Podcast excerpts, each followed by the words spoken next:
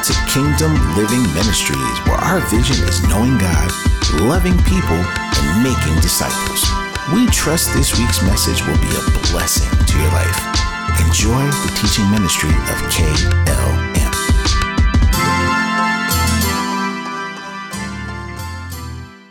Let's pray. Father, I thank you for this opportunity to share your word. Pray that you will think through my mind, speak through my lips. I pray that you'll season my words with grace, that I may boldly proclaim the mysteries of the gospel. Thank you, Father. Grant unto your people. Just pray this prayer, this prayer that never gets old, this prayer that is scriptural. Just lift up your hands and say, I pray that the God of our Lord Jesus Christ, the Father of glory, will grant unto me the spirit of wisdom and revelation in the knowledge of Him that the eyes of my understanding may be enlightened, that I may know what is the hope of your calling, and what are the richest, the richest treasures of your goodness, and what is the exceeding greatness of your power towards us who believe. In Jesus' name. So just take a few moments, lift up those hands, and I want you to minister to the Lord. Father, we worship you. We glorify you. Thank you.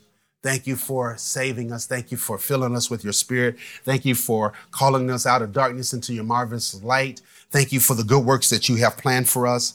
And Father, we do walk in them and we do reclaim, reclaim those good works. And, and, and, and I, I, pray that this church would not be a church that will um, be, in, be in faith only, but works. May our works abound. May our works abound. Father, may we, you, you said to one church, I know your works. And Father, I pray that our works will be out of love and out of the, the, the, the, the, the leading of the Spirit. May we produce good works for others to see that they may come to know Jesus that they may be born again, Father. Oh, Father, I pray that this next season will be a, a, a, a season that will echo in eternity of works, that we will produce so much works that it causes heaven to take notice, that heaven will see the works and that we'll be rewarded for the works that we do, Father. I pray for that as we go into this new phase and this new season, that we will abound in good works. Thank you for redeeming us from dead works but that we that our faith will be um, followed by good works in Jesus' name. I thank you, Father, as we talk about dreams and and and and living your dream. I, I thank you that works will be upon our minds. We're not saved by our own works, but we're saved by the works of Jesus, and we're saved to work. I thank you, even as Lady Courtney has uh, uh, mentioned that we're saved to work. We're saved from something to something. And Father, we're saved from your wrath and we're saved to your, your righteousness that is in Christ. We're saved from dead works to g- good works. Thank you, Father. In Jesus' name, amen. I hope you've been blessed by the, the word that we've been sharing about dreams. I mean, been encouraged by dreams. Amen. And and and wanting to fulfill the God-given dreams the religious mind will say, "Oh, I just want to fulfill God's dreams," and and, and that that is an element of truth. But God puts things in, in our hearts for us to follow after. Amen. Uh, and we we are to take those things seriously, and and we we heard the Lord say some things last week, and we're we're going to continue on with this today. I'm going to talk about living God's dream. Amen. Everybody say living God's dream. Living so, living God's dream, as I think about the title, I think about living God's dream in your dreams. So, we, we all have some dreams, and you should be dreaming some big things for God. I want you to dream big. I want you to see yourself in. Um, I started something, and we'll talk about this the next time. Um, uh, uh, just the power of the imagination. And so last week I came to the church and I, I got my Tamika was like this. I, I got my vision board and I began to cut out some things or print out some things, and and I put my pictures on some things, and it, it, it just did something to me. Just it, it the power of imagination, and God did not give us our imagination for it to be the devil's playground. but for us to, to imagine some things. He said in Ephesians 3 20, 20 that he'll do exceeding abundantly above all that we can ask or think. All right. So I, do think that God has given us this imagination, this, this thing called imagination for us to use for his glory. And when I did the, a little bit of the vision board, I began, it's like I took control of my life. Religious folks will tell you, oh, God is sovereign and whatever happens, happens. And I, I thank God that I, I don't ascribe to that because that's not biblical. The word sovereign is not even in the Bible. So I think that sometimes when people think that, they just settle for whatever happens. So if you have somebody born in poverty, whatever it is, so God wanted me to be poor, so let me just stay poor. And we know from scripture, we saw, saw from last week, 1 Corinthians 7, that if you have the opportunity to get free, then get free right? So um, I think about slavery in this country. Um, it was horrific. There were believers who used the scriptures to enslave Africans. All right, That, that's that's a serious thing. But I thank God for people like Harriet Tubman who did not settle for the theology of sovereignty and says, you know what? if this is God's will, I'm gonna break it. I'm, I'm, gonna destroy it. But you know, she's like, you know, I'm going freedom, and I'm gonna set a lot of people free. So sovereignty thinking will say, well, this is my lot in life. So and and and I know the song "It Is Written" was written as as a result of him. The man, his wife died, his kids died, and he is well in my soul. I get it, but um, there's some things that shouldn't be well with us. Some injustice. Come on some ways of thinking. If, if you're not happy with your life, God has given us the ability to choose. And you and I live in a country, I just got back from Uganda, just got back from France. Uganda, 80% unemployment. But in America, we can choose to work whether at this job or that job and quit. Like, you know, I don't want to do that. I, I want. I think this job is hiring me, going to make me some more money. I'm going to go there. Come on. You better thank God for the country you live in. Because listen, listen, I, I, I was over there preaching about dreams, and and it was like something came alive in some people. It's like, man, you mean to tell me that God will give me dreams that I can see myself out of poverty and see myself into other countries? And come on. so I want to stir you up this morning. I want you to go after those dreams that God has placed in your heart. Get that vision board. We're going to talk about that in a couple weeks. And I'm telling you, um, what I did, what I, you know, Courtney always wanted. Uh, she listed ten things when I met her, and she's like, "These are ten things I look for in a future husband, my future husband." And I qualified for nine of them. One of them I disqualified horribly. And the one that I disqualified was the six pack. So what I did is I cut out a guy who had a six pack, and I put my face on it. I felt control. I was like, "Oh man." and then um, um, I believe that the Lord has called us. There's going to come a time where we're going to be at two services, three services, and in less than three years from now, we have our own building that we own. The spirit of ownership is on our house, and we believe in getting ownership. If you're in an apartment now, just know in the future you're going to have your own house. And you may be pot paying car payment, but you're going to own that car soon. Amen. So the spirit of ownership is upon us and we are to own stuff. Um, I, I, through way through um, Pastor Bill Winston, through way of Courtney, Lady Courtney Scott. She said, she said, Bill Winston said something that triggered, and when she said it, it hit me. She said, the book of um, the Bible is a book, it's a real estate book. that it just, it, my mind started wondering. I said, man, God wants us to own some things. Amen. And so in less than three years, KLM will own their own buildings. Buildings. Lands and buildings and vehicles and, and, and all these great things. So I want you to think higher. God wants you to own some things. Amen. Amen. He wants you to pay off that mortgage quickly. It is not the will of God for you to pay for them for the next 30 years. God, what t- takes you 30 years will take you naturally 30 years. God can do it in five. Amen. Glory to God. And so we are to pursue those God given dreams, whatever they are. And so what I did is I believe that KLM is the Lord has increased on his mind for our church. And I believe that he wants us to be a mega church. I know that's that's contrary to popular belief, but mega he's a mega God who's after mega people who wants to populate a bunch of people, um, populate heaven with with a bunch of people. And so, uh, what I did is I, I typed out, uh, printed out the top 10 uh, largest church in America. The largest church in America right now is in a place called Edmonds, Oklahoma. 85,000 people in attendance. So what I did, they, they had a picture of him, and then they had somebody else. And the third one was Joel Osteen. And then um, in Lakewood, right? And so what I did is I took a picture of myself and I put it at the top of the largest growing church in America. And I put Kingdom Living Ministries, Perth Amboy, and attendance was 100,000. It did something to me. It, it, set me free. I'm like, man, this is great. I can create my own world. I mean, I mean that, I mean, you know, I know people, God is in control, but He's given us the ability to choose. Amen. Amen. So today we're going to talk about living God's dream. Living God's dream in your dreams. It isn't about you, but it is. it's both about you and God working together to establish His will upon the earth. Isn't that good news?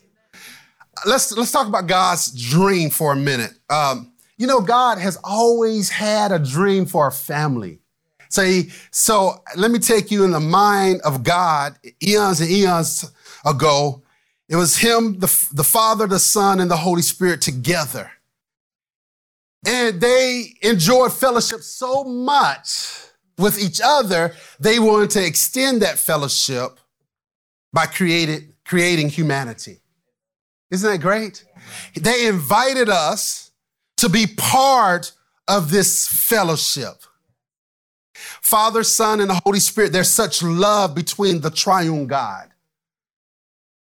Jesus loves the Father. The Father loves the Holy Spirit. The Holy Spirit loves Jesus.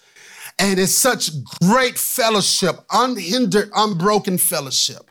Father enjoyed the Son so much that he decided among the Father, Son, and the Holy Spirit to create humanity to be part of this family. So he created Adam, gave him a wife, and gave them the command to, to dominate, gave them the command to replenish the earth, fill the earth. He and Father God enjoyed the, the fellowship with Jesus so much that he wanted other sons and daughters just like Jesus. That, that's something powerful. And so he created Adam to have this ongoing fellowship, just like he had fellowship with Jesus. And Adam and Eve came into existence, and then he told them to re- fill the earth. So he wanted other sons and daughters, just like Jesus. Let me tell you, the more and more we're like Jesus, the more our fellowship increases. When we're not like Jesus, the less our fellowship increases. Relationship is a matter of birth, fellowship is a matter of choice. So we are born into this family by receiving Christ, right? So we're born again. We're made alive to God. And so now we're no longer just um, servants of God. Uh, we're not just creations of God, cr- created beings, but now we're, we're, we are related. Father is our father. Jesus is our brother and the Holy Spirit is our teacher. Come on. Uh, so God wanted fellowship with us. 1 Corinthians chapter 1 verse 9 says, God is faithful who's called us into this fellowship with his son, Jesus Christ. And so this is a great fellowship. God enjoyed his fellowship with Jesus. He wanted other sons and daughters to be just like Jesus. So now we can have fellowship with God just like God the Father, God the Son. Amen. Guess what? He has other people on his mind. So he doesn't just want you and I to be saved, but he wanted other sons and daughters. God has already provided everything that we need for life and godliness, according to Peter. So we, we have healing for our bodies. We have forgiveness for our sins. We have the word of God for our, the renewal of our minds. What does God use to teach us? The word. Religion tells us that God uses circumstances. Don't base your life on circumstances. Circumstances do not teach you anything. You know, saved and unsaved people go through the same circumstances. So, I mean, people say, oh, this sickness drew me closer to God. No, you decided to believe God in the sickness. I, have worked in the hospital. I've seen people mad and dying, mad at God. So sickness does not bring you closer to God. It's what you do in the sickness that draws close to God. Amen. So God uses his word to teach us. He does not use circumstances to teach us. Are you with me? I know people think that, but let's look. I mean, why give us 66 books if we're going to ignore it and just base our life on circumstances? So, God, you gave us the word of God. He's provided healing for our bodies. He gave us pr- financial prosperity for our pockets. He's given us wisdom, provided wisdom for us, gave us for our spirits. He gave us his spirit to fill, uh, to fill us. And he wants us to reign on the earth like he reigns in heaven. That's the will of God. A living God's dream is to seek first the kingdom of God and his righteousness. So go with me to Philippians chapter 2. We're talking about living God's dream. Philippians chapter 2, I'm reading out of ESV. Philippians chapter 2. Everybody say living God's dream. Philippians chapter 2, verses 19 through 21 says this I hope in the Lord Jesus to send Timothy to you soon, so that I may be cheered by the news of you. For I have no one like him who genuinely concerned for your welfare. For they all seek their own what? Interests and not those of Jesus Christ. The Lord is concerned with people. He has people on his mind. Luke chapter 19, verse 10 says this, the Son of Man came to seek to save that which was lost. Why did Jesus come to the earth? To seek the lost, to save the lost, to save lost fellowship with the Father God. Go with me to 1 Peter chapter 3. 1 Peter chapter 3. We're talking about living God's dream. 1 Peter chapter 3 verse 18 says this, "For Christ also suffered once for sins, the righteous for the unrighteous, What's the next part? That he may what? That he may bring us to God. So the goal of Christianity is to get people to God. Amen. Isn't that good news? That is a profound scripture. Yes, he's provided healing for our bodies. He provided peace for our minds. He, he gave us um, wisdom and, and joy and, and, and peace and all these great fruit of the spirit. But he, the goal of all these things is to get us to God. Jesus suffered to give it us to God. Good news, isn't it? so, so the, the purpose, why he saved you, he just didn't save you to just go to heaven, but to get you to God. And then he wants to turn around and use you as a laborer to bring others to God. All right, we're going to talk about this in a minute. So, the gospel is the only message to bring people to an understanding of their sins and their need for the Savior. Living God's dreams, or living God's dream, is about fulfilling the Great Commission. So we looked at the scripture last week. Let's go back over there, Matthew chapter 9. Matthew chapter 9. Glory to God. Are you okay today? We're, we're talking about living God's dreams, more specifically in your dreams. And we're going to give you some practicality in a couple weeks about imagination, redeeming the imagination, what to do with your imagination, and to pull out those vision boards and begin to dream again. Amen. Begin to see yourself in that house. Uh, why, why, should God bless you with a house? Because He wants to. He, he, delights in the prosperity of His servants. And if He delights in the prosperity of His servants, He delights the prosperity of His children. But it's not just for those things, right? Um, he's given us all things to enjoy, according to Timothy. And we want to enjoy those things, but we also got to think like, I- am blessed to be a blessing. That's right. So if you're not broke and you got money, then why not? Why not be a blessing to the nations? Right. That's the gospel according to Genesis, right? He, he spoke it to, to Abraham. And um, one of the things that I want to do as well is I was thinking about this is, um, you know, the richest people in the world. And so um, this guy is now the richest guy. Just in October, he became the richest person. He was like number two for a while, and now he's, his, I, I don't know quite his last name, but his first name is Bernard. And so right now, he's the richest man on the earth. And I said, what if I just cut that out and put my name in front? I think God wants us to be rich. Because because if you could be faithful with the $5, he can bless you with the five billions. Amen. To be a blessing. Amen. The devil doesn't want a sold out man or woman of God to be the richest person on the earth. Because we're going to do some good. That's right. So think, I want you to think about that. Why not be the richest person that's ever was in your family, in your neighborhood, in your state, in your country? in, in this coast. Are you with me? Why not have that vision? Uh, that's a bunch, bunch, bunch of religious, uh, a, a worldly possession. Well, I don't think God is mad about us having possessions. He just doesn't want the possessions to have us. And so if, if, if he knows that he can get us, get it through us, he'll get us to us. And so if we could just have just a little bit of that to take care of our family, and the, the rest is to be a blessing to somebody else. To not want more is to be selfish.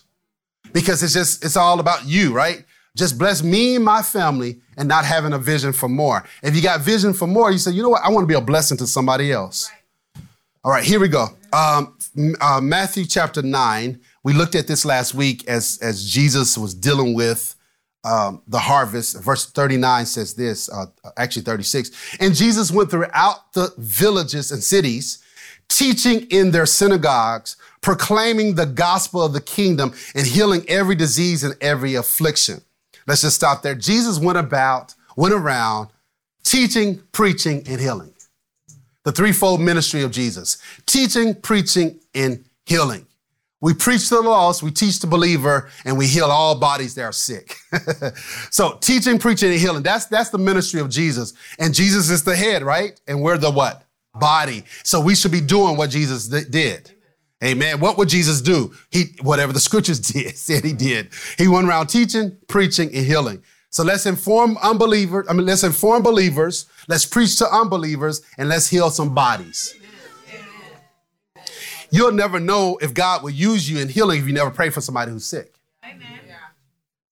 If you wait around to feel something, you'll never, the devil will make sure you'll never feel anything. All right, we'll talk about that in a minute. Uh, let's look at verse 38, 36. And when he saw the crowds, he had compassion for them because they were harassed and helpless and like sheep without a shepherd. How do you see the people around you? He saw the crowds. Do you see people around you? I just got a book. It's a secular book, um, psychologist, psychology, a psychologist. Um, and the book is How Do You Know People? And in this book, he talks about, I kind of got it because I want to be a better leader, right? That, that's, that's the purpose of it. He talked about not, not seeing people. And sometimes we're so selfish that we don't see people.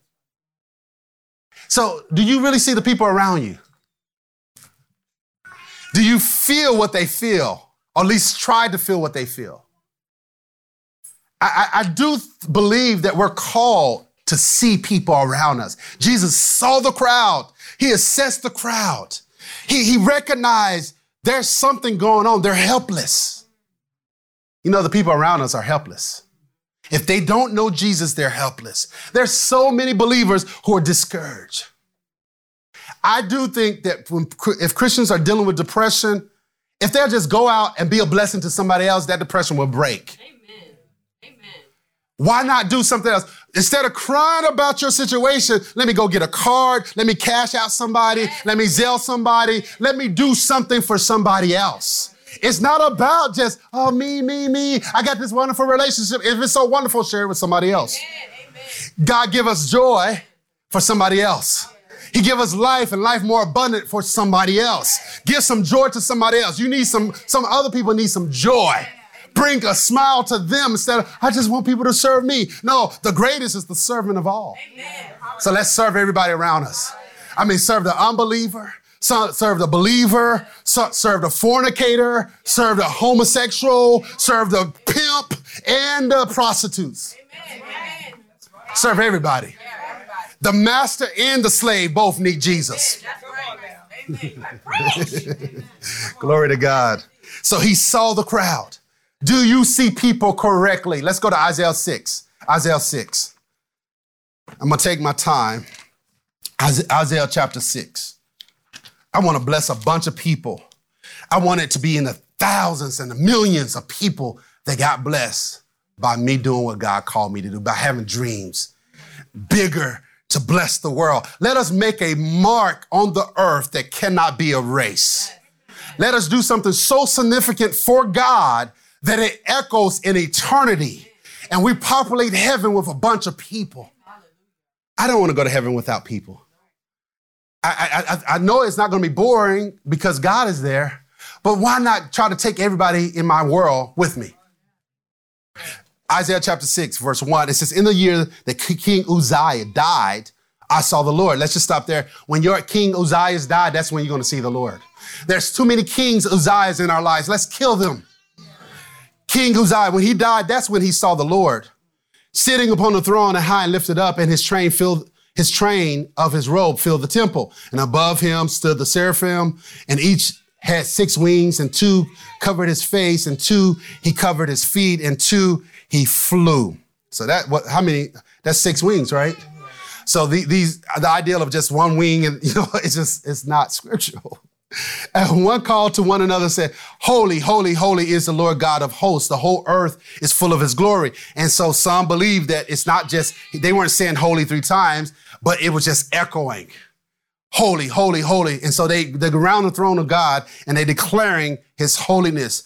And I believe, like this one man of God said, that as they're beholding his holiness, they're seeing another glimpse of how holy he is. So every time they go around the throne of God, they actually see another glimpse, another dimension of his holiness.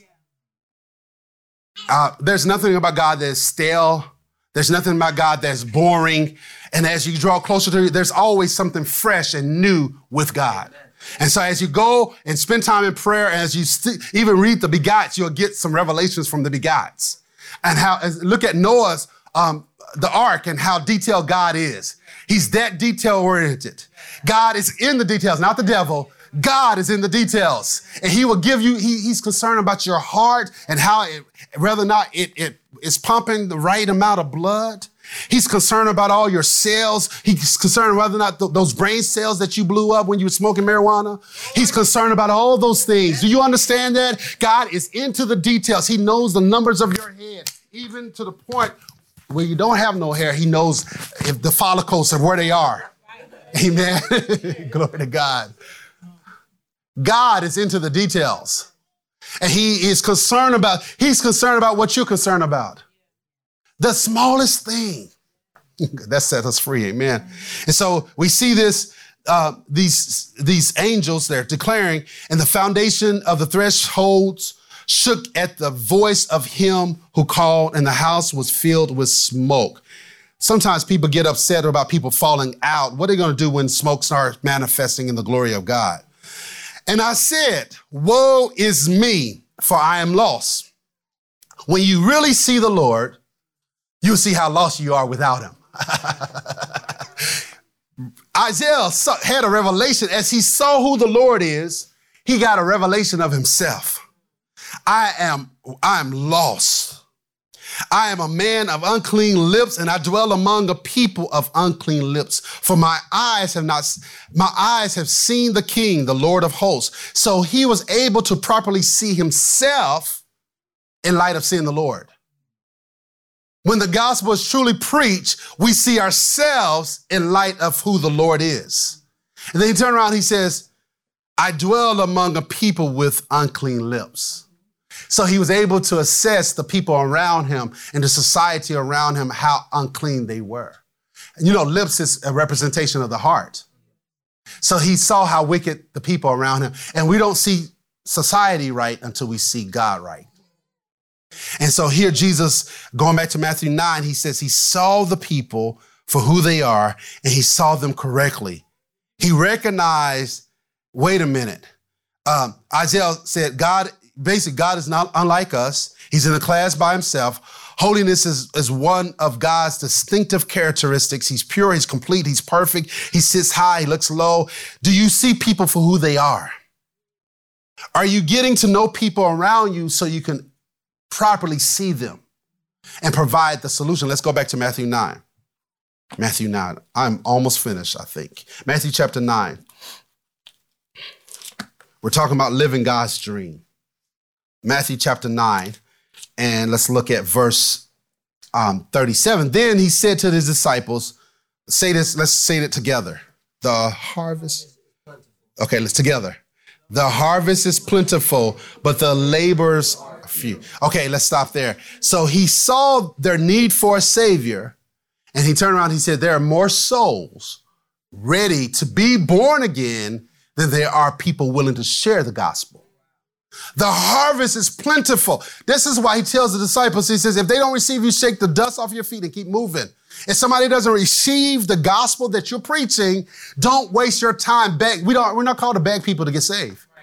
Nowhere in the scripture are we begging people, come to Jesus. We compel them. We, we, we stretch out the table, say, hey, the, the Lord got a table for you. And if they choose to walk away, let's go on to somebody who will receive us. So the harvest is plentiful, but the problem is we don't have enough people working in the harvest field. And even to, in our church, we don't have en- enough laborers. There are more people willing to be born again and come to our church then we're willing to handle it, willing to share it. We should be at three services now. oh, you ain't got the vision, huh? We should be at five services, a demand for another building. Yeah, come on. The harvest is plentiful, but the laborers are few. Then, but I, lo- I love Jesus. He just doesn't tell us the need. Right? He, he goes on. He oh, let's stop there. He says uh, there are more souls to be saved than there are willing pe- people willing to share the gospel. Laborers are few. That's not enough. Uh, guess what? We have a lot of title-driven people, but very few laborers. About a, about a year 2025, there'll be more apostles than there were in the Bible. Everybody's an apostle bishop, apostle, prophet. And I'm not saying those, those are not legitimate titles. What, what I'm saying is there are more titles, title driven people, than there are laborers. God is looking for qualified laborers. The, this church is about raising up laborers, raising up spirit filled, spirit led laborers to go into the harvest, go into the realms, and to be the light and proclaim the gospel. Uh, God is looking for laborers and I want to qualify as a laborer. Amen. He provided the solution to the problem. He, he gave us, like, listen, there, is a solution to this. The laborers are few, the harvest is plentiful. So if I'm a farmer and I got more, I, I have more weight, I, I mean, I don't have enough laborers to go and get the harvest. Spiritually speaking, there are not enough Christians ready to witness and tell others about Christ. Let's look at this real quick. Verse 38, it says, Therefore pray earnestly to the Lord of the harvest to send out laborers into his harvest.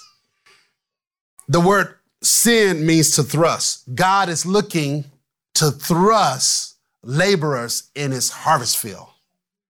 He says, I, am and, and in the harvest field, I don't want you to just think of, and we have equated witnessing to going on the streets on Saturdays.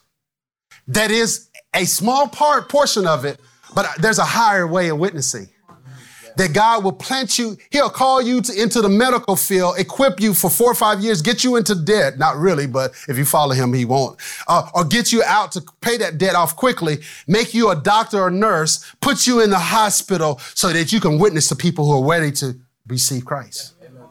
He'll call you to be a lawyer, put you in the courtroom, make you learn all the laws so that you can be a witness in the court. He'll cause you to be a, a, a actor or actresses. Yes, he will. Put you in the in the um, entertainment field so you can be a light and to declare the gospel of Jesus Christ. He'll call you to be an entrepreneur and cause you to hire and people so you can be a light. Come on. God is concerned about every industry. He'll raise up men and women and throw them into the harvest field. He'll move a person across the nation just to be next to a person so they can preach the gospel to them. He'll give you the house on Hollywood, you know, the Hollywood thing, put you on high so you can be in that realm so you can proclaim the gospel or he'll call you into the uttermost parts of the world and, and into the, the, the, the, into Haiti or onto the Philippines and put you among the poor so you can be a light. Amen. He's concerned about the rich and the poor. Come on. And so laborers are few. So he says, pray earnestly. Don't just pray lightly concerning this. Pray earnestly that the Lord of the harvest will throw laborers into his harvest field. Are you ready and willing for the Lord to throw you into his harvest field. However, he does it. He'll put you in a school so you can be a witness. He'll, he'll, he'll put you in a nice neighborhood so you can be a witness. He'll put you in a bad neighborhood so you can be a witness. He'll put you around and go to the grocery store and Acme to be a witness. Glory to God. He's looking for laborers. But I love that the fact that he didn't stop there. He turned around in chapter 10, verse 1. He says, and he called them unto himself. He called to him his 12 disciples and gave them power and authority and goes forth. So not only did he pray, he assessed the needs, but he prayed about it, but he did something about it. He did something about it. He not only prayed it, but he did something about it. We just don't want to talk about the issues or even pray the problems or the solutions, but actually do some works that will line up with our faith. Go and do it. Let the Lord send you into someone's life to make a difference. Say, Lord, come on, say that. Say, Lord, Lord make me a difference maker. Lord, let me be an answer to someone's prayer. Come on, meet it with your heart. Lord, make me an answer, to somebody's prayer. Okay, you better get ready to be blessed. You are an answer to somebody's prayer. You got the words of life inside of you. You are the salt of the earth. You are the light of the world. God has given you the Holy Ghost to be a witness, to be a light, to be a solution to somebody's problem. Come on. I'm looking at a bunch of solving, Holy Ghost filled people, solving people's problems. You got the words of life. With all your issues, God can still use you. Your issues don't disqualify you. They position you to be weak so he can be strong. Glory to God. He'll take your weakness and turn it into a ministry. The devil will use your issues to stop, try to block your ministry. But we're all called to ministry. You got a ministry on inside of you. Some of y'all got multiple ministries. Don't just think about the pulpit. Very few people are called here, but all, all of us are called there. God wants to take us. He wants to change us. He wants to change a nation. He wants to change a group of people. He, he, gave you a dream so he can so you can leave a legacy of the gospel on the earth. That it could echo when you're in heaven enjoying his presence. Your, the, the, the effect of your ministry is felt a hundred years from now. There was a guy, he's a Puritan. His name is Richard Baxter. And I, I have tried to be a pastor after his own heart. I have failed miserably. But this guy um, was, was in a little town in Europe, and he decided to do use um, catechism to get the gospel to the, the people. So he would go, he spent some time prayer and in the word, but he would spend most of his time with the members and in the community going over catechism, you know, questions and answering to the gospel. And then somebody gets married, he would go over and teach the husband how to lead family worship. And they say that a hundred years after he was dead, the town still felt his ministry. The, the, the bars were closed.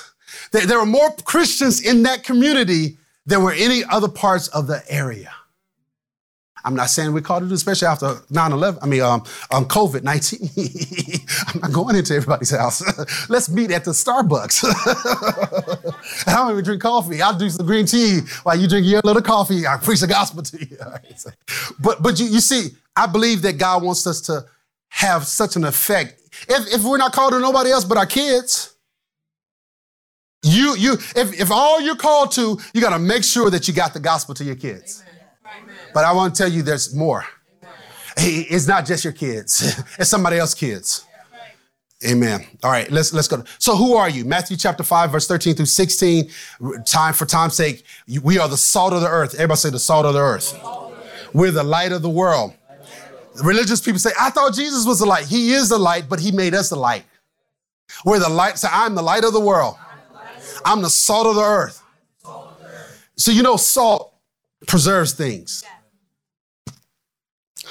How many know what happens if you if you eat too much salt? You get thirsty, right? I think we need to be so salty that we make the world thirsty for Jesus. Let, let God be so much in our lives. Let, let God be so stronger in our lives than the sin of our neighbors. That our very present cause conviction. Amen. That when we walk in the room, They sense holiness. They sense God. There's light. I've, I've I had this happen once. it hasn't happened again.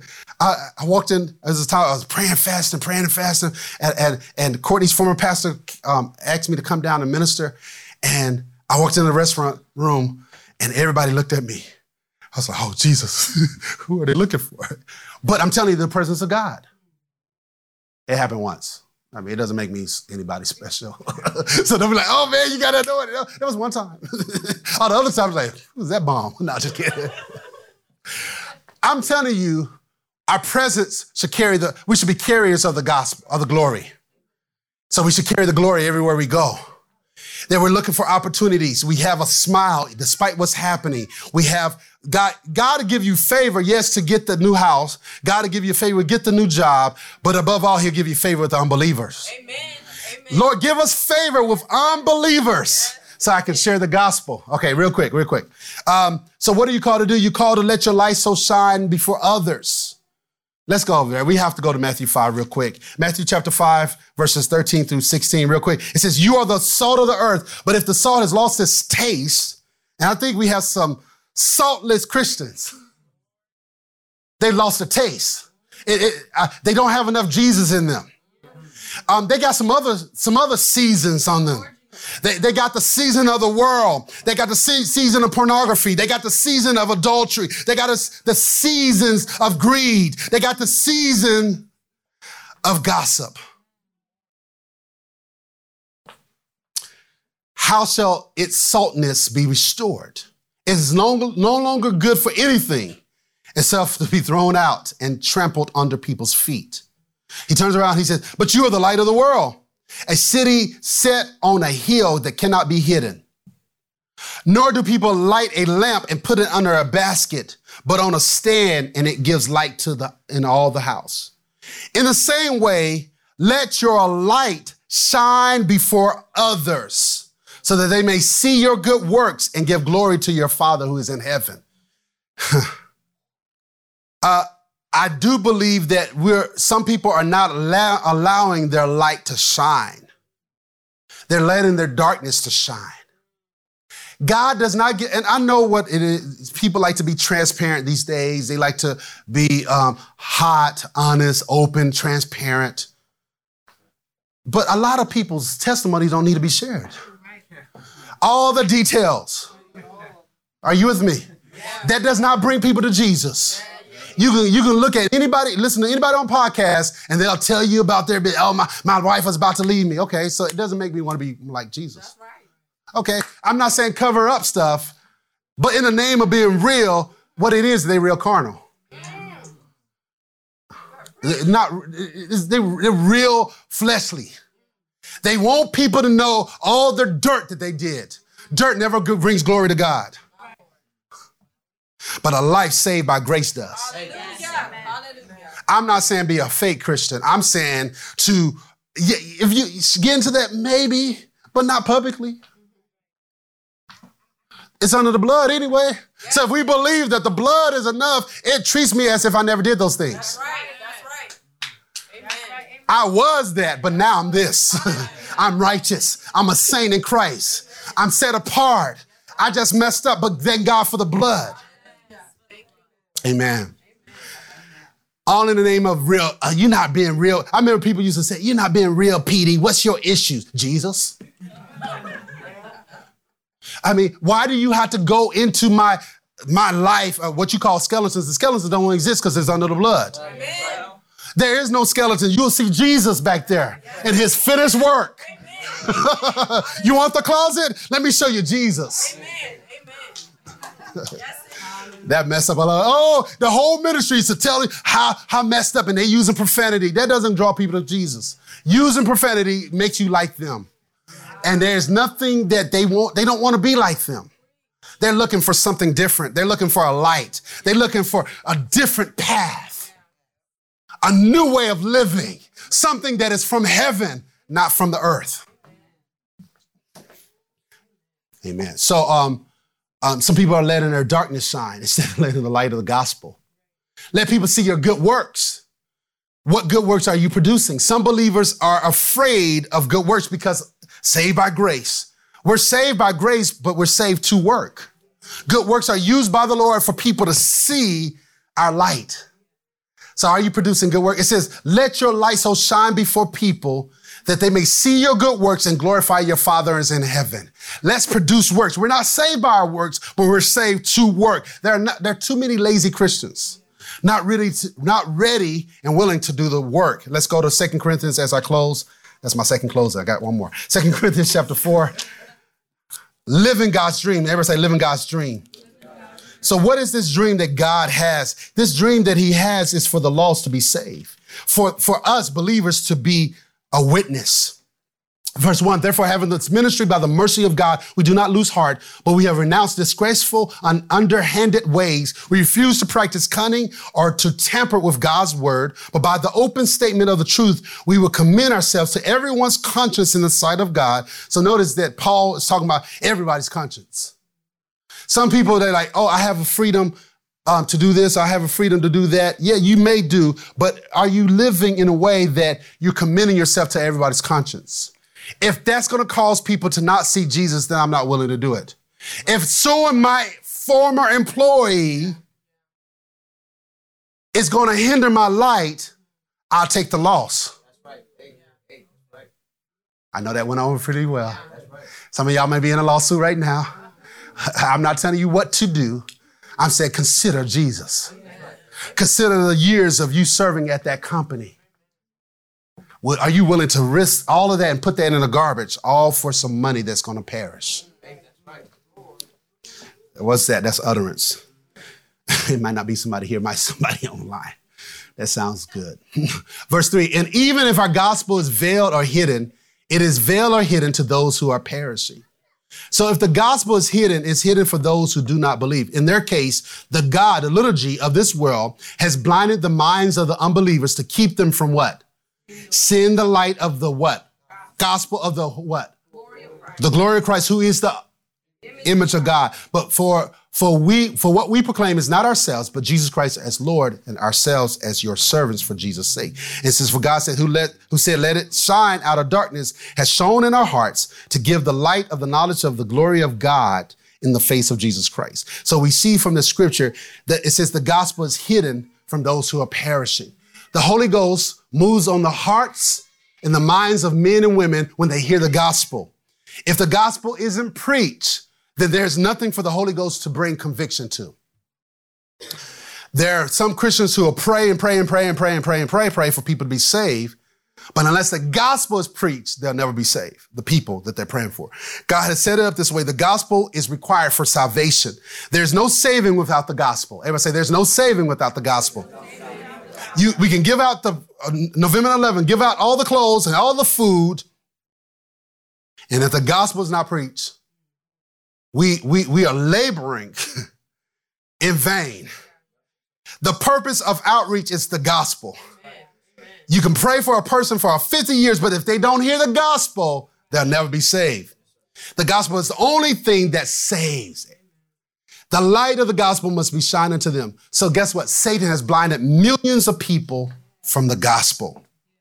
Satan has blinded both the believer and the unbeliever. He's blinded the believer of not evangelizing. He's blinded the unbeliever from hearing the gospel. So he's reigning in both realms, both in the church and outside of the church. When the last time you led somebody to Christ? When the last time you shared the gospel? Don't answer that. Look straight. Everybody needs the Lord. And I'm not talking about social media. If you think social media is an outreach, you have missed the mark. The only evangelism that you've done is on social media, you are missing the point. Everybody's quiet. I'm preaching to my, my little 300 people. I got 4,000 people. It don't matter. They ain't not your friends. they don't know you. so, so let, let, let's move beyond social media. I'm discipling online. Garbage. You're not. Ain't no accountability.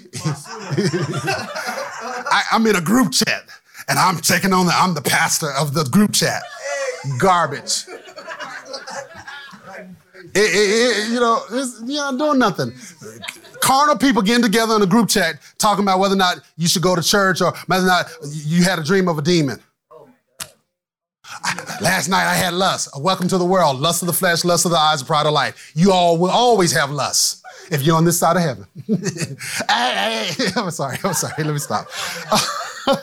Satan has blinded millions of people. If they're unsaved, they've been blinded by Satan. And they're saved and they don't witness, they've been blinded by Satan.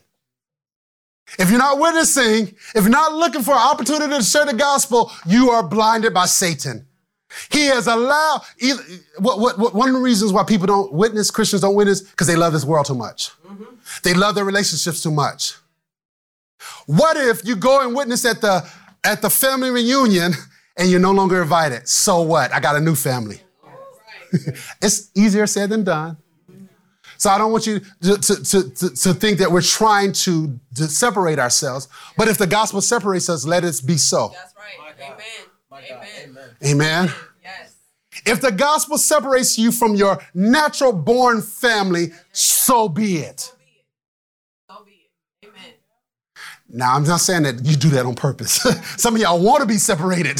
You're doing it on purpose. Oh, I'm going to separate. Yes, Jesus, Jesus, Jesus. Don't call him anymore.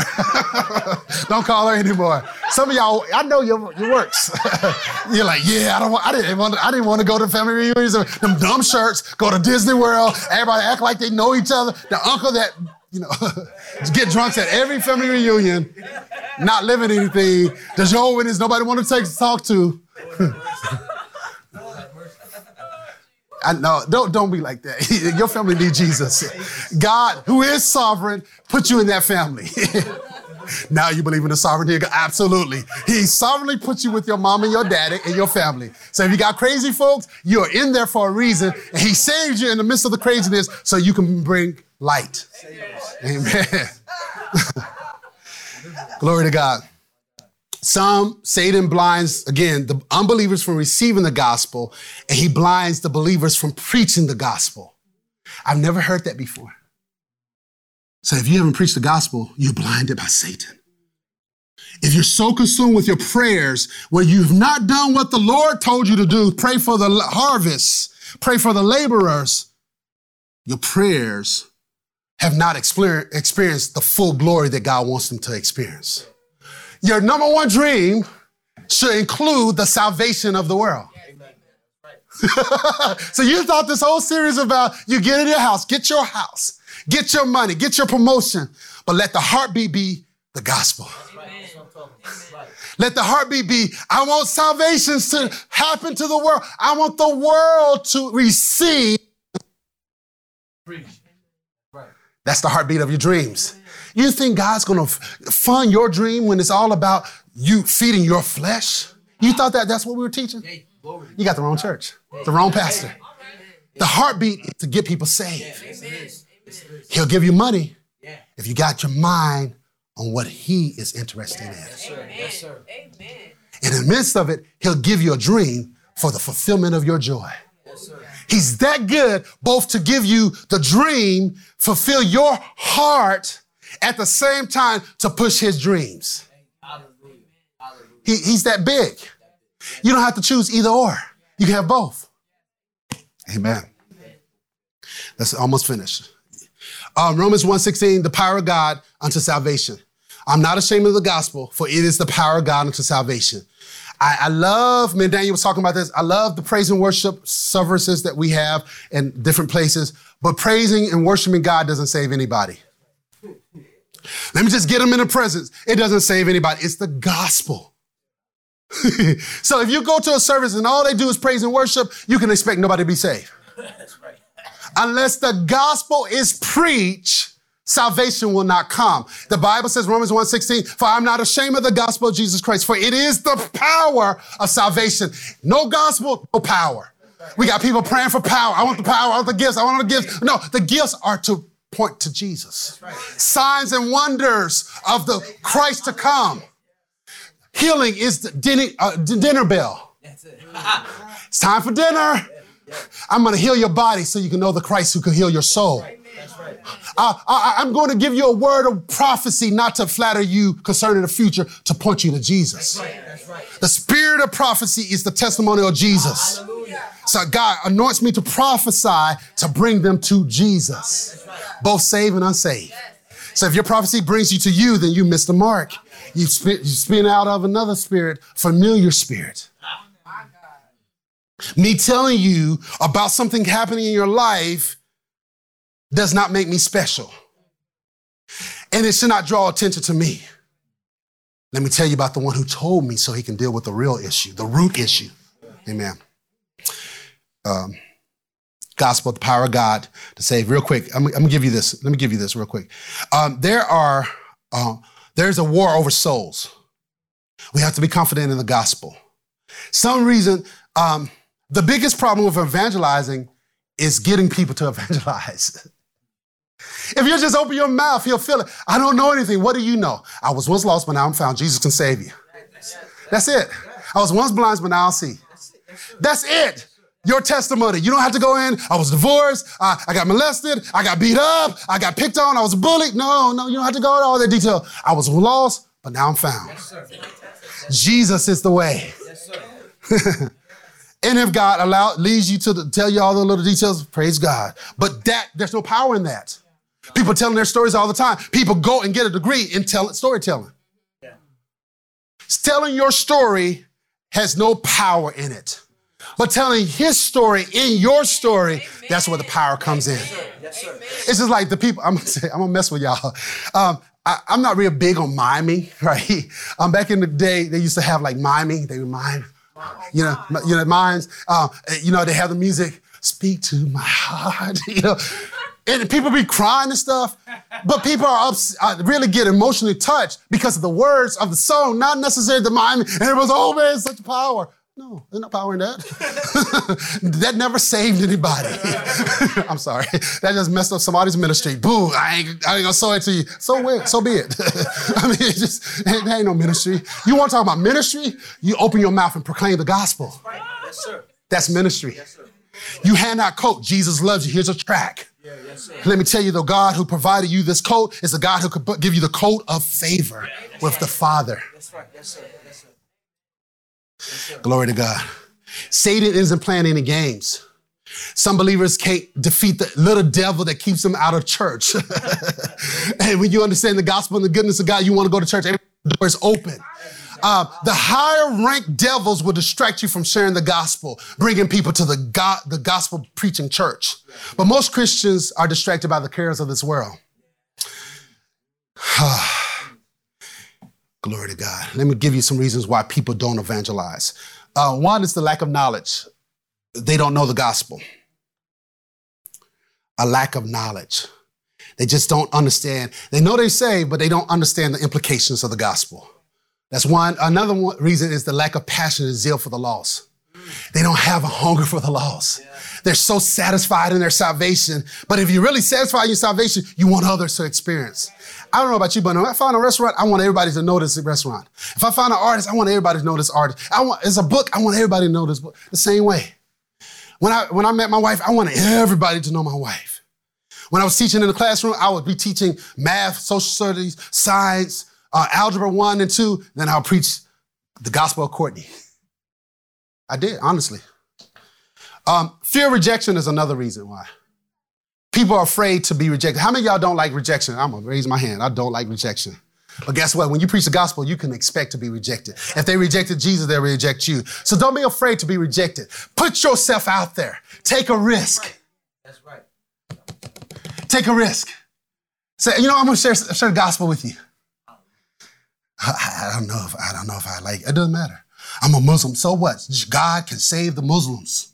He can save the Jehovah Witness. Oh, I love my lust so much. God can save you from your lust. He's a lust buster, just like the Ghostbusters. Come on.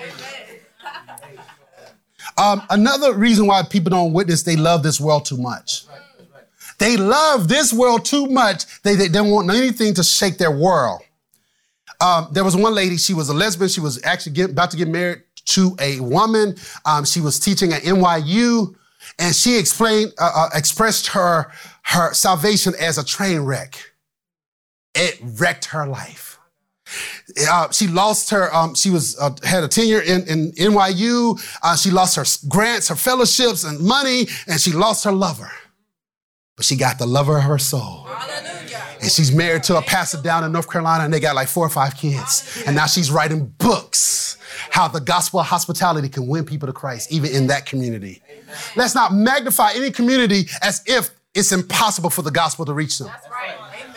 Oh, I got to get somebody who was homosexual to, to witness to the ex-homosexual. That's the garbage. That's garbage. I'm telling you, you they may be able to relate it, but the gospel relates to everybody. People specialize and they, they, oh, I'm gonna focus just on the black people. Oh, okay. So you black, do you mean people gonna come get saved because I'm black? No, I don't think so. The, everybody needs the gospel. Everybody needs a, hell is a place of torment and darkness, and they are going there if they don't hear the gospel. Uh, um, another reason why Christians do not evangelize, they love the opinions of others. They're so concerned about what other people think. What if I lose my friends at, at work? They, you're gonna forget about them in the next five years anyway because you're going to be promoted out of there. and you ain't going to be staying in contact. Hey, how you doing? How's it going? Let me go back and see how the old fellas and the old girls are doing. You're going to be like, nah, I'm out of here. I hated this place. It was keeping me back. so go ahead and lose it quicker. Just go ahead and risk it. You know, well, what if they fire me for sharing my faith? Forget the laws and understand we just have a conversation. So I can't talk about Jesus. They can talk about how they into that lifestyle or this lifestyle or they got this, and I can't open my mouth and share Jesus over a meal. Look for opportunities. Be wise as a serpent. I'm not telling you to do anything crazy. Get up in the middle of the staff meeting. Jesus is Lord. I mean, then you at the church, like, Pastor, you told me to witness. Now I need y'all to take up an offering for me. I did what you said. Risk it all for Jesus. Now these bills got to get paid. You know, I was paying my tithes at that, but I opened my mouth, I lost my job. Be wise as a serpent. So get the wisdom of God in those realms to how to witness. All right, here we go. All right, let's let's let's give you how do you witness? How do you witness? Right? How, how do you witness? I'm glad you asked. Um, sometimes when to when do you witness? Don't wait for a feeling. you'll never. The devil makes sure you'll never have feelings. Don't wait for a dream or a vision. Oh, the Lord came like, you know, just like in Peter, go over. no, don't wait for that, but seize every opportunity you can.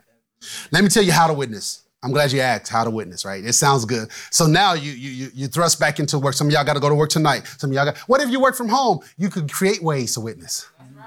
Hey, can I take you out to eat? My treat. Why are you working from home? Let's meet up sometimes in the city. Look for opportunities. What about that neighbor that you never talked to?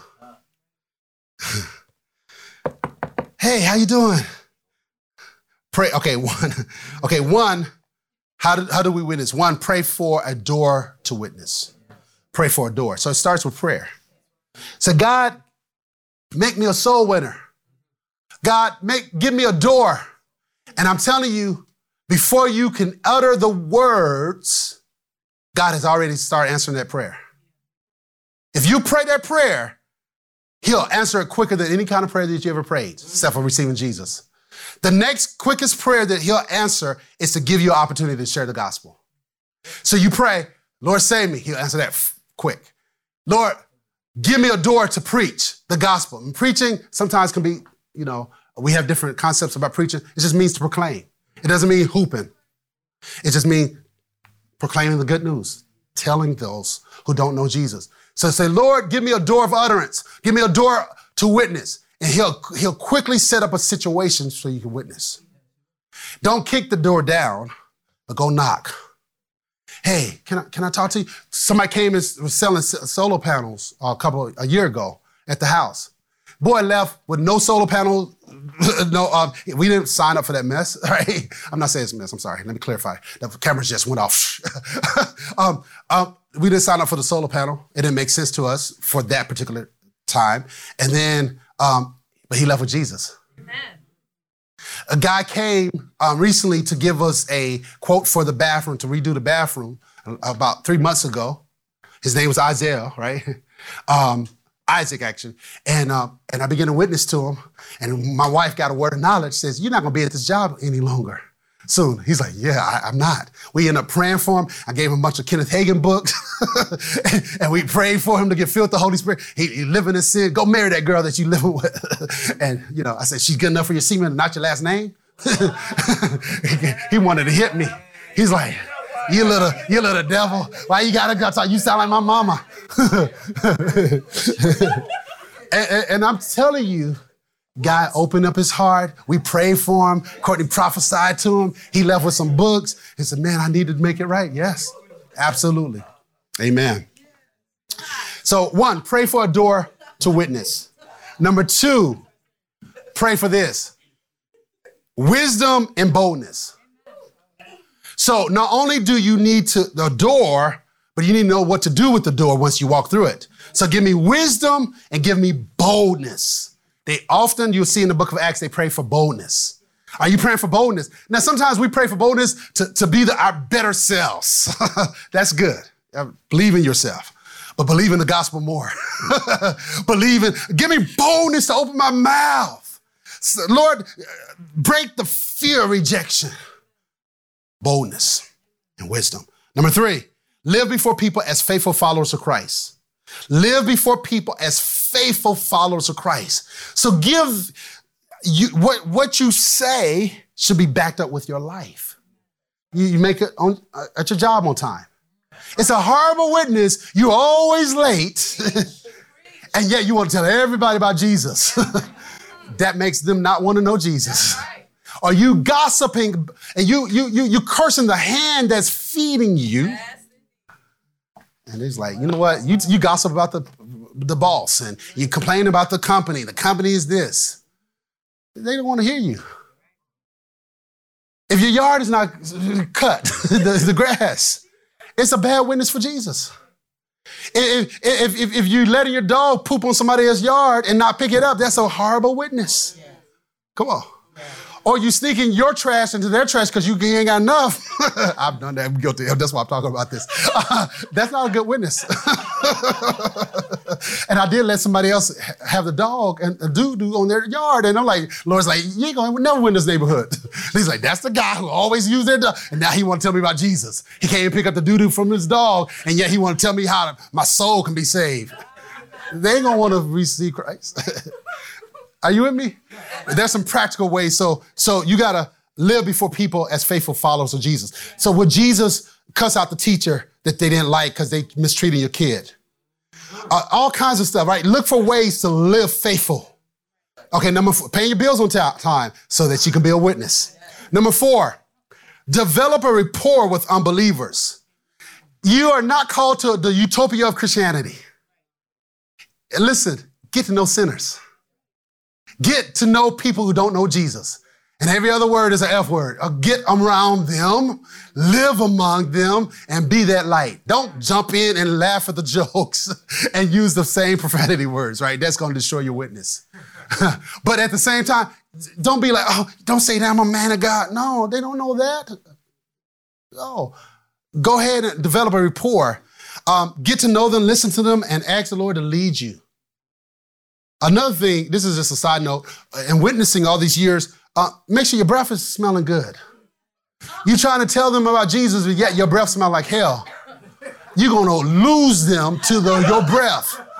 They're gonna experience hell here and in the life to come because your breath stinks. So make sure, you know, okay, hey, you know Jesus. true story, true story. Make sure you do that. Develop a rapport with unbelievers. They, you should smell good. You should look good. You should have beautiful breath. Uh, number five, look for opportunity to share and then take it. Look for the opportunity. So after you prayed, you prayed for the door, you prayed for the wisdom, you're living before the people, then you're developing a rapport with unbelievers, and you look for the opportunity. So just look for it, and God, you'll just walk right into it. Number six, um, share the gospel where they can understand it. So some people you don't need to quote Romans 10, 9, and 10 because they don't know what that means. So break it down to them in layman's terms, terms that they can understand. Hey, you're gonna go to hell if you don't return to Christ. Return, repent, repent. You know, maybe not use the word repent. Turn your life to Christ. What if I gotta give this up? I'm not asking you to give up anything. I'm asking you to give you your heart, because if you get your heart, you get your lifestyle. Amen. Amen. So you, you want to explain, move beyond God has a wonderful plan for your life. Because what did it say? Well, I got a wonderful plan for my life. God has a wonderful plan for your life. That doesn't draw people to Jesus. Because they got a wonderful plan for their life. So who's going to win? Well, the Lord to give you money. I got money. You're the one that's broke. you, know, you know, this horrible, right? So we're using these terms. Well, God will bless your marriage. And yet you ending up a divorce and they're still together. They plan, I'll agree, let's stay together. and yet you still can't get along with your spouse. you still arguing. I'm sorry. Um, so you want to share it in a way that they need to change, they need to divorce sin forever. Clearly present the gospel to them where they can understand. Understanding is the key. The goal isn't just to get them to say a sinner's prayer, but it's to get them to understand why they need Jesus. You with me, right? Yeah. Like, let me just say this prayer. You got to say the prayer. The goal is not to say this. No, it's not. It's not like we're going to sneak them into heaven. Repeat after me. Jesus, Jesus, I, I, I give you my life. I give you my life. Amen. You're saved.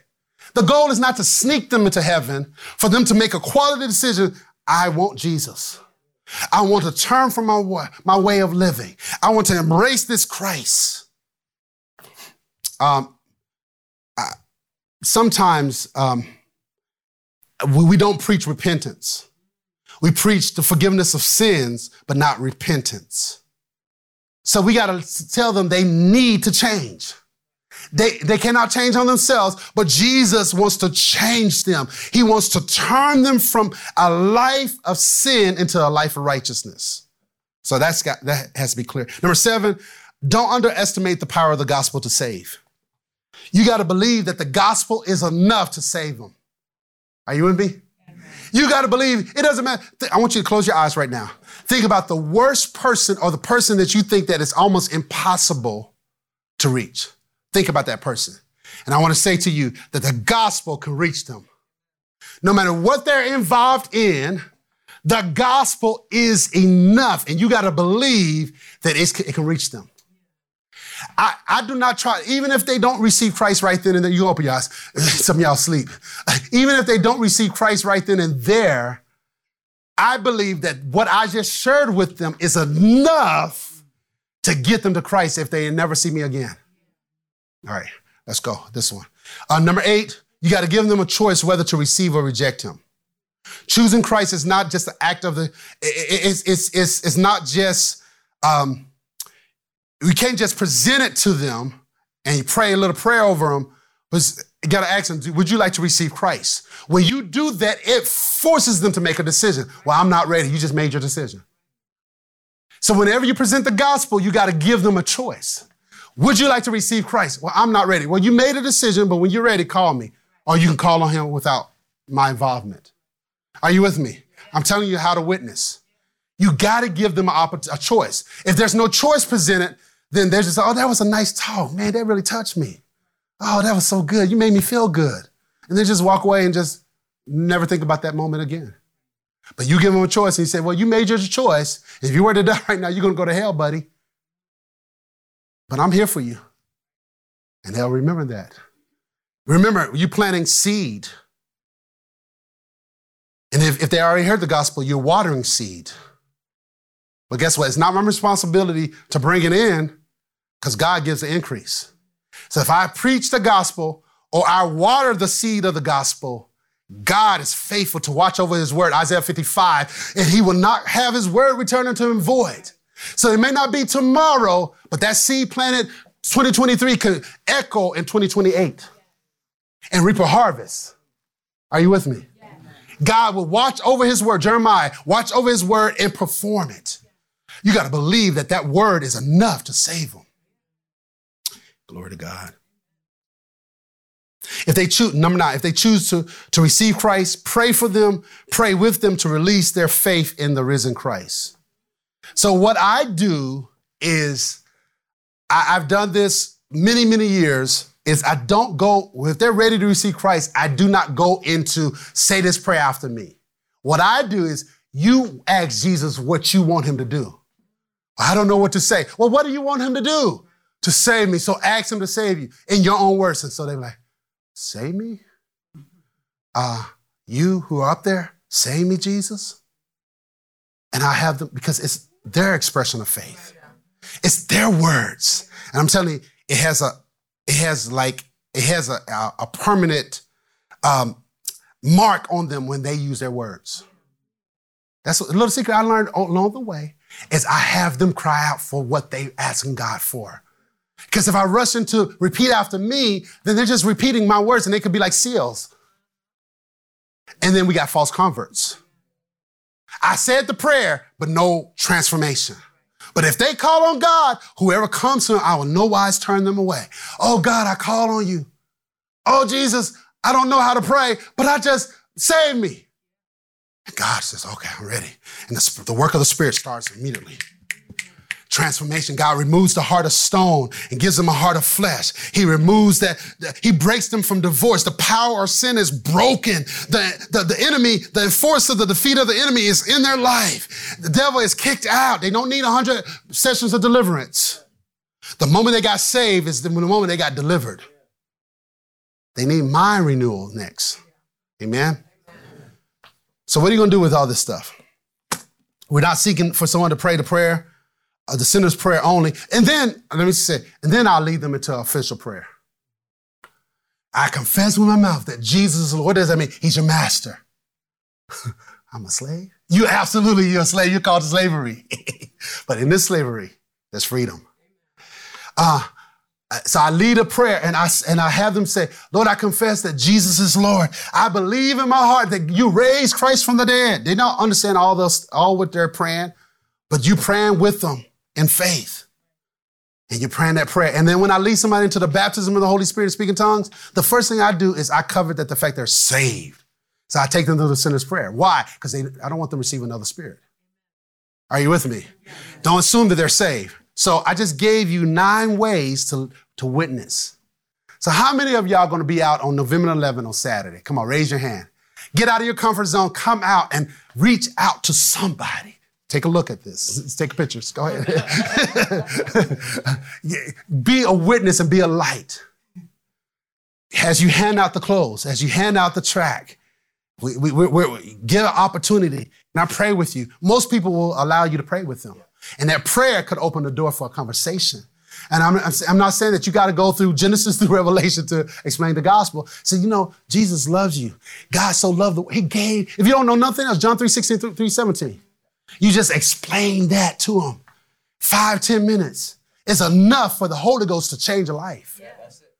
Are you with me? Amen. You open your mouth, and when you're in the lab, Frank, oh, you know, you're not preaching the frogs, but you, you know, you look for an opportunity. Hey, you know, just like he's surgeon, he's doing, I'm, we're doing operation on the dead frog. He wants to do operation on your heart.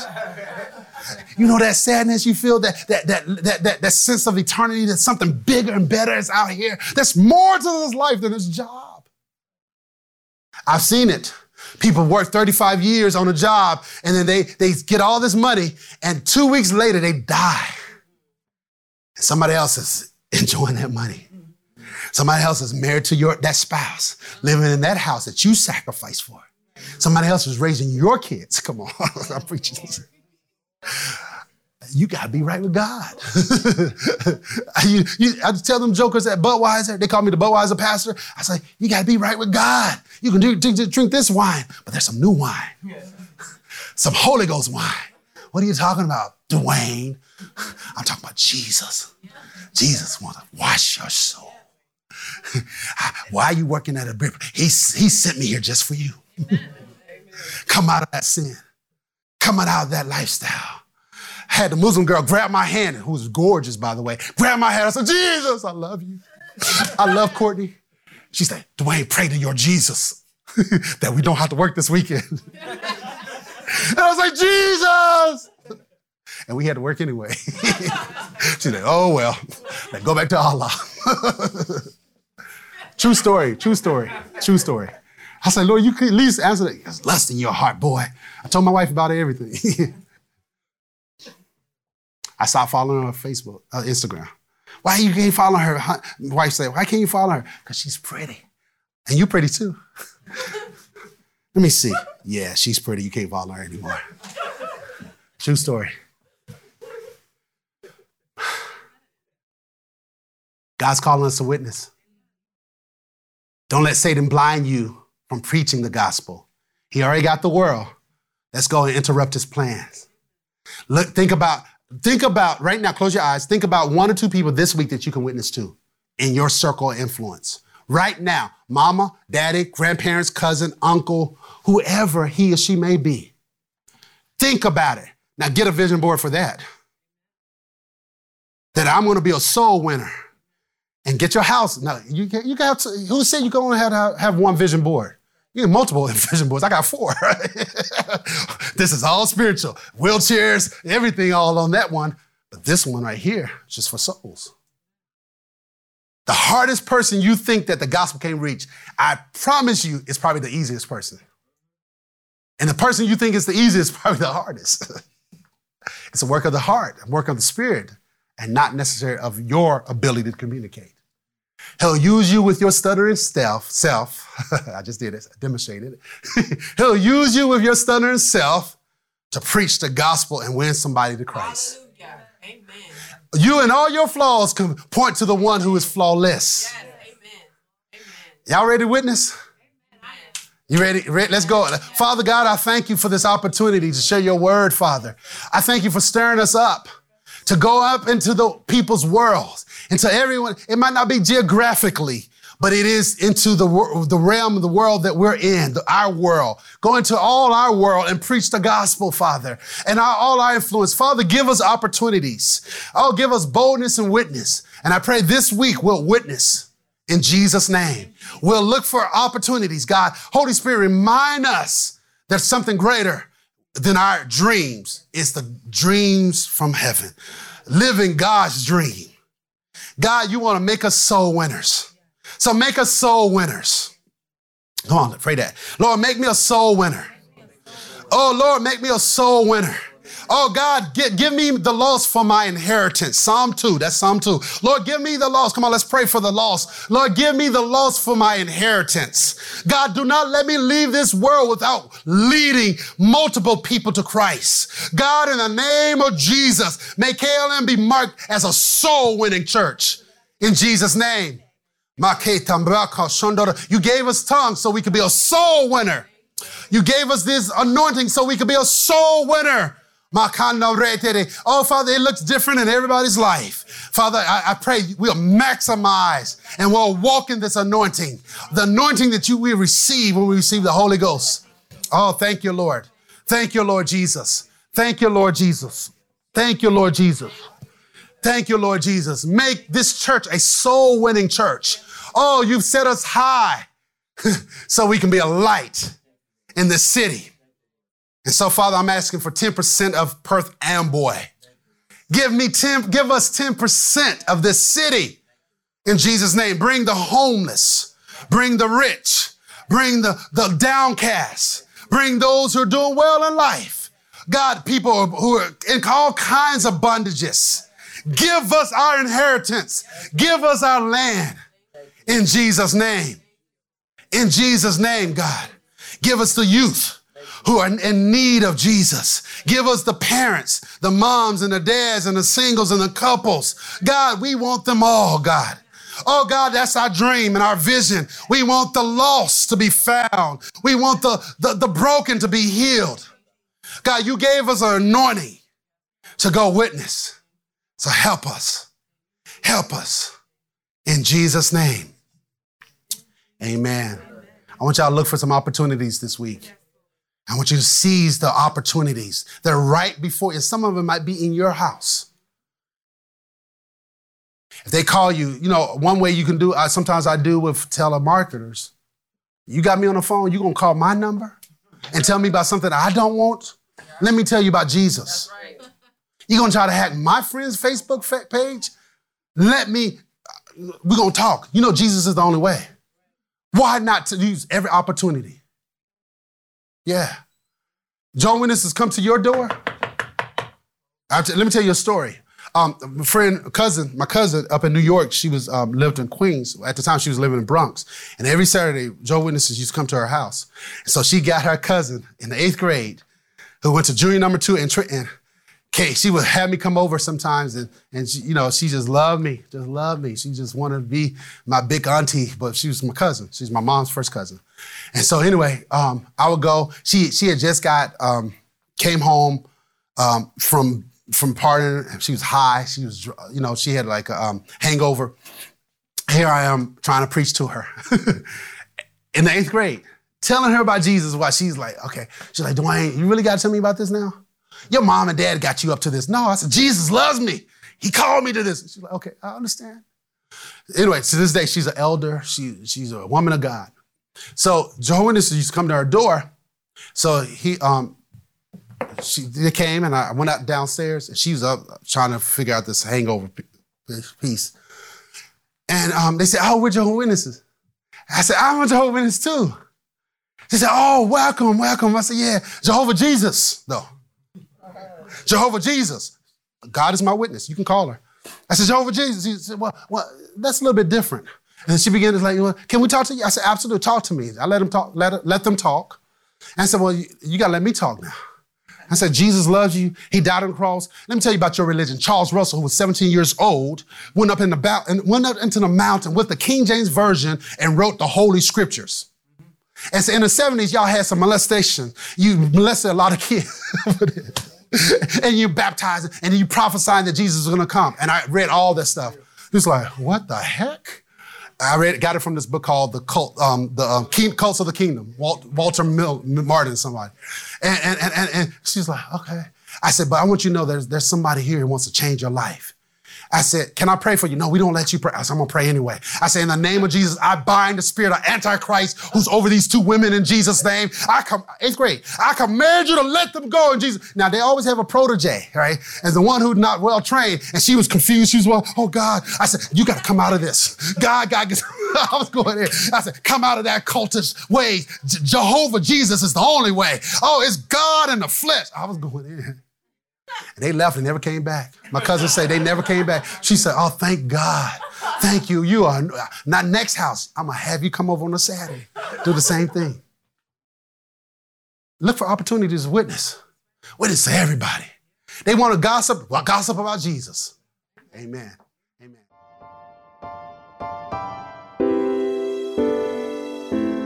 That concludes this week's message, and thank you very much for listening. For more information about Kingdom Living Ministries, please call us at 732 324 2200 or visit our website at kingdomlivingnj.org. Also, you can write to us by mail at P.O. Box 1854, Perth Amboy, New Jersey 08862. And lastly, if you would like to partner with this ministry through your prayers or financial support, contact us via email. The address is partners at kingdomlivingnj.org. Our prayer is that this message has encouraged you to live out the kingdom of God daily in your life by your obedience to His word. Until next time, God bless you.